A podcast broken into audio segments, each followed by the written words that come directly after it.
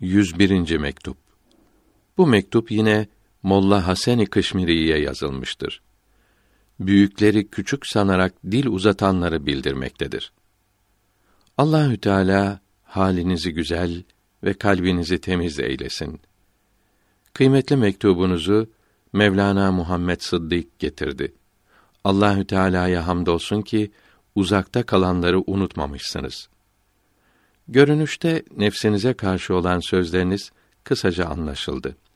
Nefs emmarelik yaptığı zaman buna karşı söylenen şeyler doğrudur.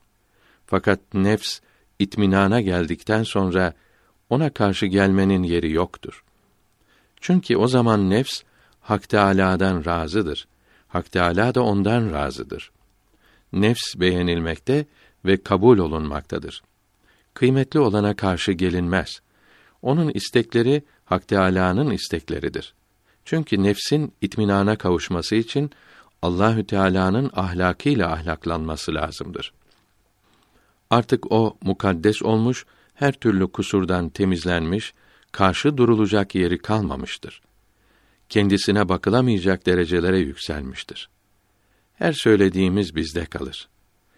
Farisi Beyt tercümesi Kendinden haberi olmayan kimse nerede kaldı başka şeyleri bile?